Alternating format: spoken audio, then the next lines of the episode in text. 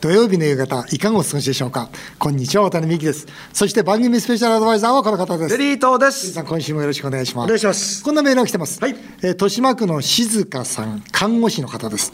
5月8日からコロナが5類に移行され、うん、日常生活が完全に戻ってきますと。まあよかったですね。お二人はこの3年を振り返って、国の政策で正しかったこと、間違ったことは何だと思いますかと。私は医療が逼迫している最中に GoTo トラベルをやったこと、あれは大間違いだったと思いますと。ね、静香さん、さすがにその通りだと思います。デイさん、何かありますかね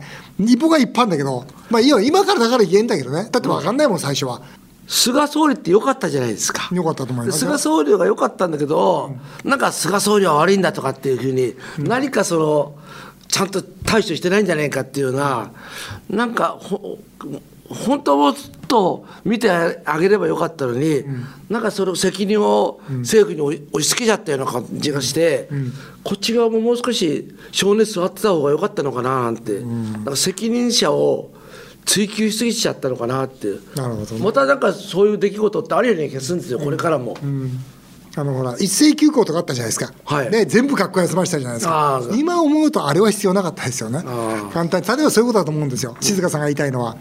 例えばね居酒屋の時間制限、うん、夕方7時までですよ、うん、ずっと続いたじゃないですか、うん、あれも僕は絶対にあの頃から言ってましたけどね、おかしいなんで時間制限するんですか大事なのは空間制限じゃないですか、ね、空間が密じゃなかったら映らないわけだからそれを全部7時までですよ、ね、でじゃあ深夜に食事したら映るんですかって このこの政策は僕はどうしても納得いかなかったですね。はい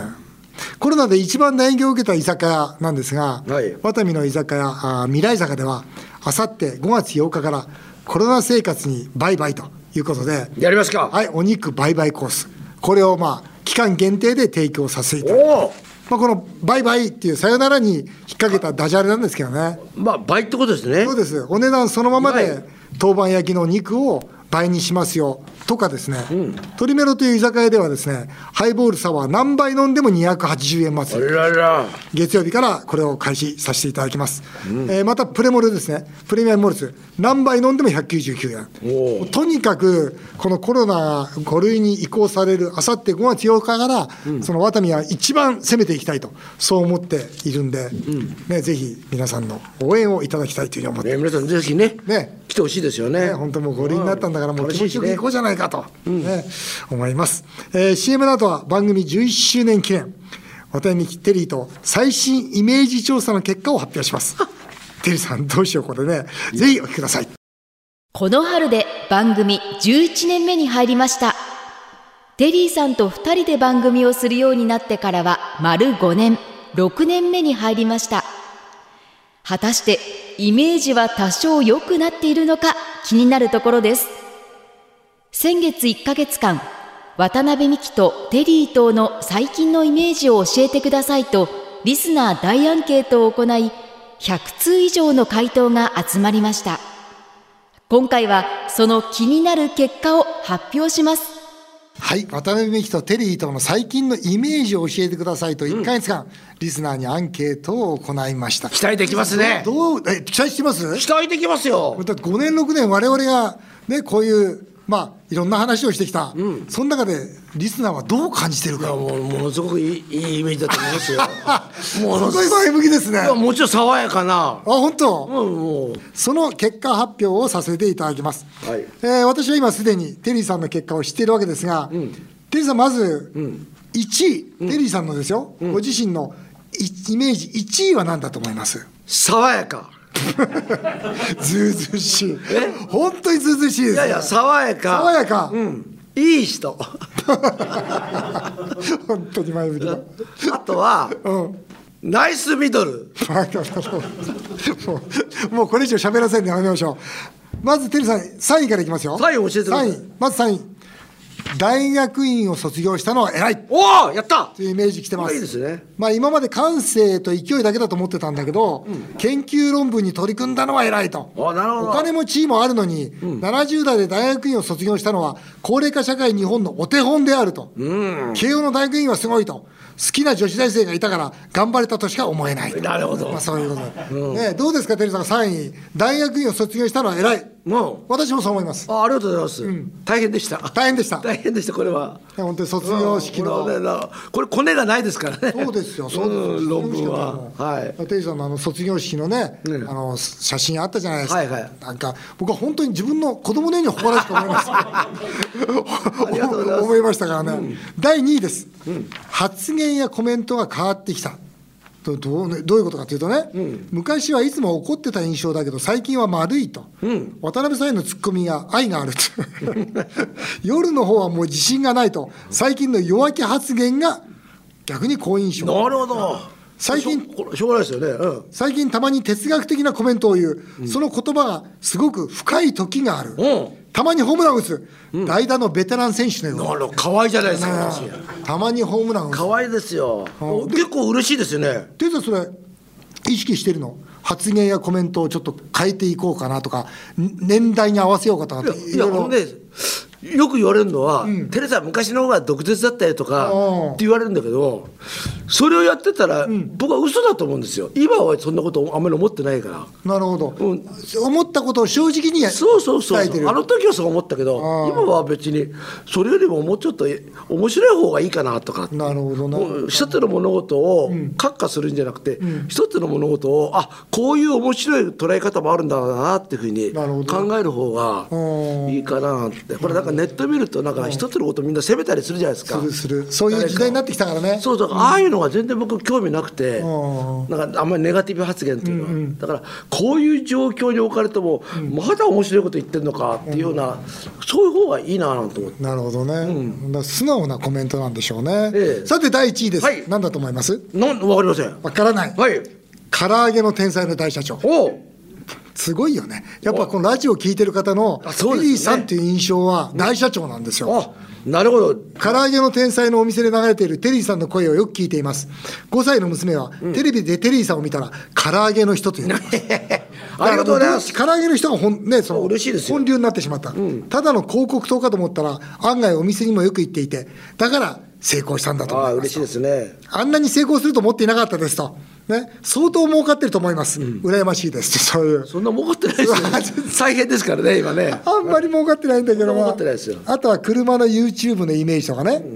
奥さんに敬語を使う人と かねねそれから築地のスピルバーグとか、なるほどまあ、そんないろんな、はいいやろんまあなのまあが来てまして、そうですねまあ奥さんに敬語ってのは相当正しいですよテリーさんこれどうですか自分の123位を聞いてみていやなんか逆になんかすごくあのよく、まあ、ラジオのね聞いてる皆さんだから、よく捉えてくれてるなと思ってああ本当ですよね、はうんわかるわかる、えー続いて私行かせていただきます、はいテリーさん私の1位イメージ何だと思いますかまずテリーさんまあバイタリティがある経営者、おうあのあとはおうネバーギブアップああこれはすごくありましたねすごい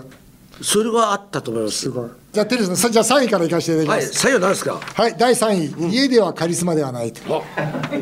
これはね僕できたら1位にしてほしかったですね 青年社長や夢に気づけといった本を読んでいた私はその頃欠点のない完璧な人間だと思っていましたと、家ではカリスマじゃないことが知れて嬉しいですそのと通りですよね、あれだけ人を魅了する名言を残しているのに、奥様の感謝の一言で、これからもよろしくお願いしますと、ですよ普通のコメントをしたときはひっくり返ってしまいました、そう渡辺さんの還暦パーティーでテリーさんが奥様クイズをしたのは今思えば伝説の企画の感じます、えー共演の予定はもうないんでしょうか、むしろ奥様に好感が持てますで今度あれですよねこの番組に出てくるんいですやよ、ね、いや本当テリーさんそれないんですよもう、えー第2位ですダイリーよ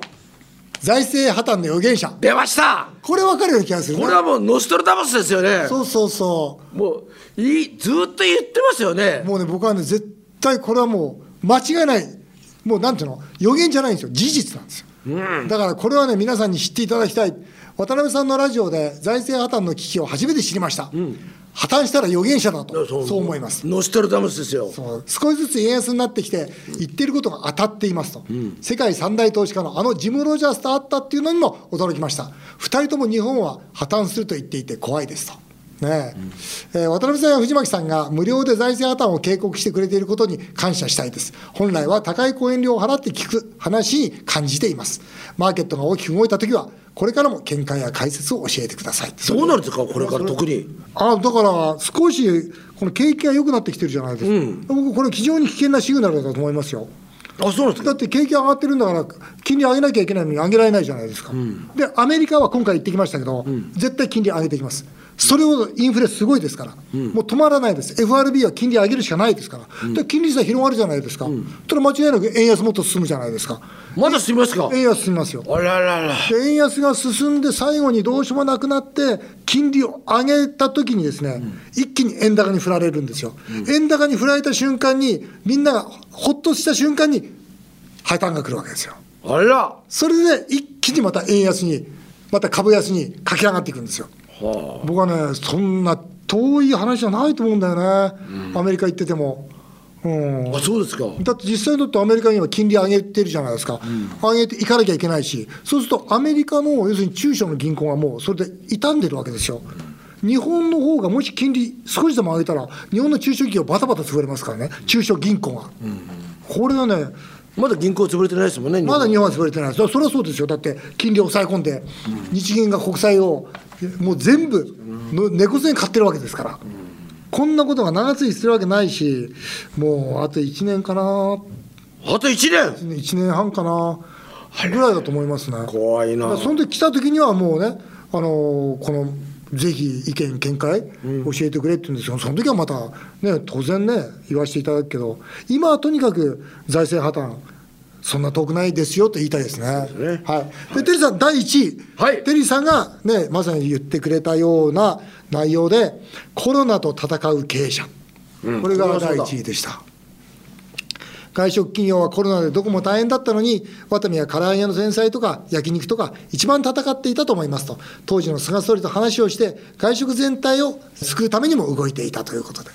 コロナの時も、次々と渡辺さんは記者会見をしていたと、危機に強いリーダー、戦う経営者だと。コロナの逆風の中でも泣き言を言わずに夢を追っていたところはかっこいいですと銀座のホステスさんに夢の講演をするだけのことはあり ますね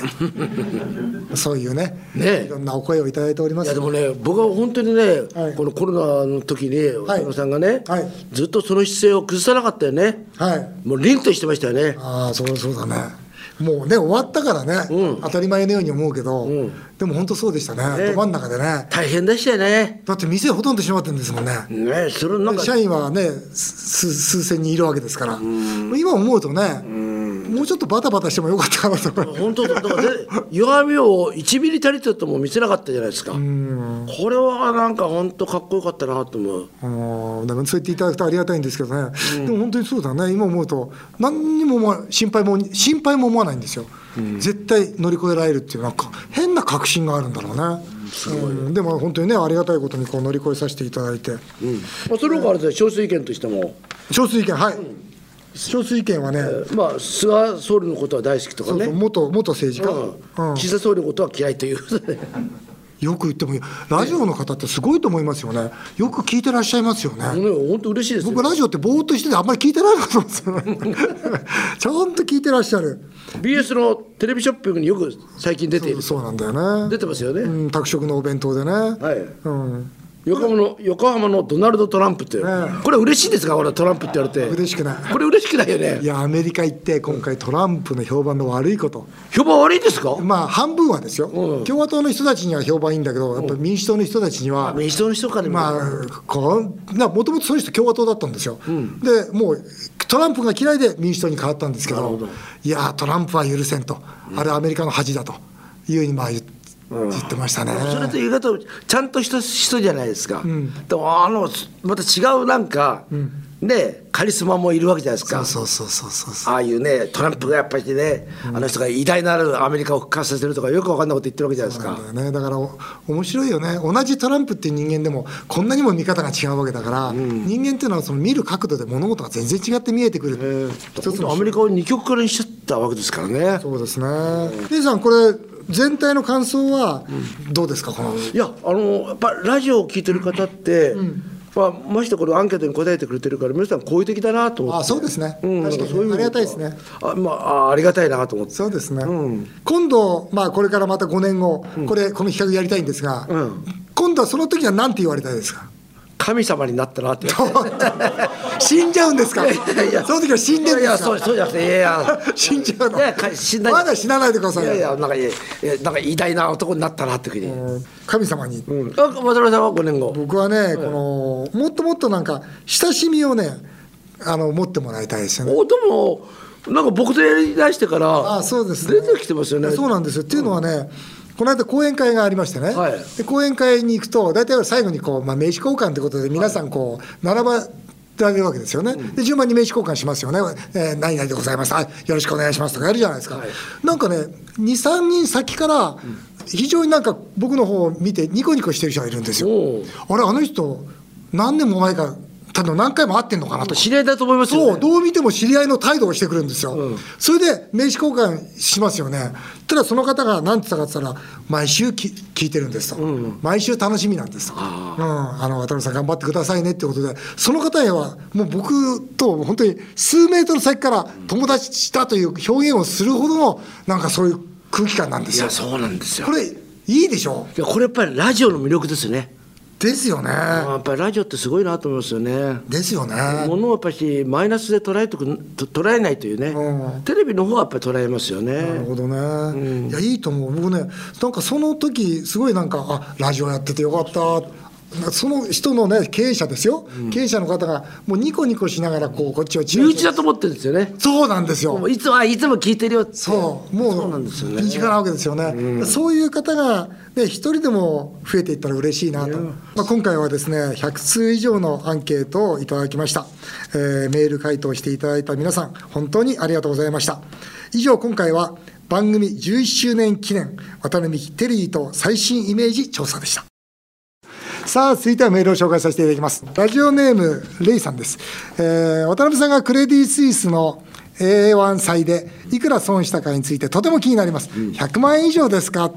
何を言ってんですか、レイさん、本当に。100万円でクレディ・スイスの、ねえ、そんな債券買えないですよ、本当に。渡辺さん知ってますかあの青山学院のはい箱根駅伝の監督はいの原監督、はい。あの方もですねクレディ・スイスの、はいでお金を別の債を預けといて、うんうん何千万か損してるんですよあ、本当にへそうそうそれ自分でね言ってますよえ。なんかね将来のために取っといたお金を持っていかれて冗談じゃないって怒ってましたけどでねもあれだろうね、きっとその原監督もほら、やっぱ有名な方だから、多分あのクレディ・スイスが紹介してくれたんだろうね、だって普通だったら、多分1000万、2000万だと動かないですよ、あそういうことか、んあ1000万2000万じゃあの買えないと思います、クレディ・スイスのあというの、ことは、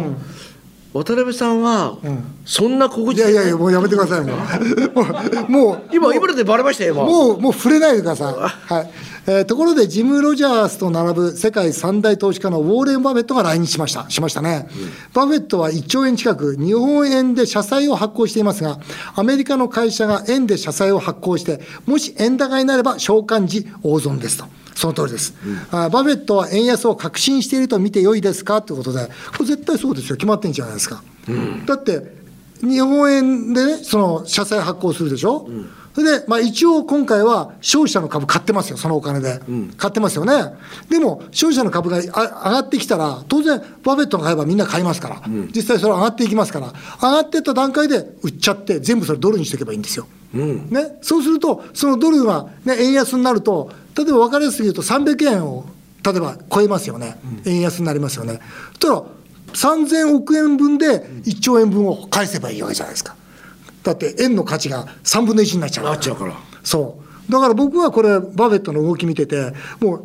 100%財政破綻なのか、もしくはものすごい円安なのかというところをよす、まあ、分かってるんだ分かってると思いますだなるからそのそれに基づいた行動ですもんどう考えてもパイエットさんだけじゃなくて、こういうことをしてる人がいっぱいいるってことでしょ、いっぱいいますよだって今みんなも分かってますもんだってもうこれ縁は持たないって分かってますもん、ただその中で今の日本のマスコミなんかはウォーレン・バフェットはこれからね日本が見込みがあるから、ね、その商社の株をどんどん買ってるんだみたいな間抜けな記事書いてるわけですよ分かってないなと思いますよねなるほどね。もう全く分かってないなと、だからバフェットは円安を見込んでます、これは僕はもう確信してますんで、A さんに言っておきます。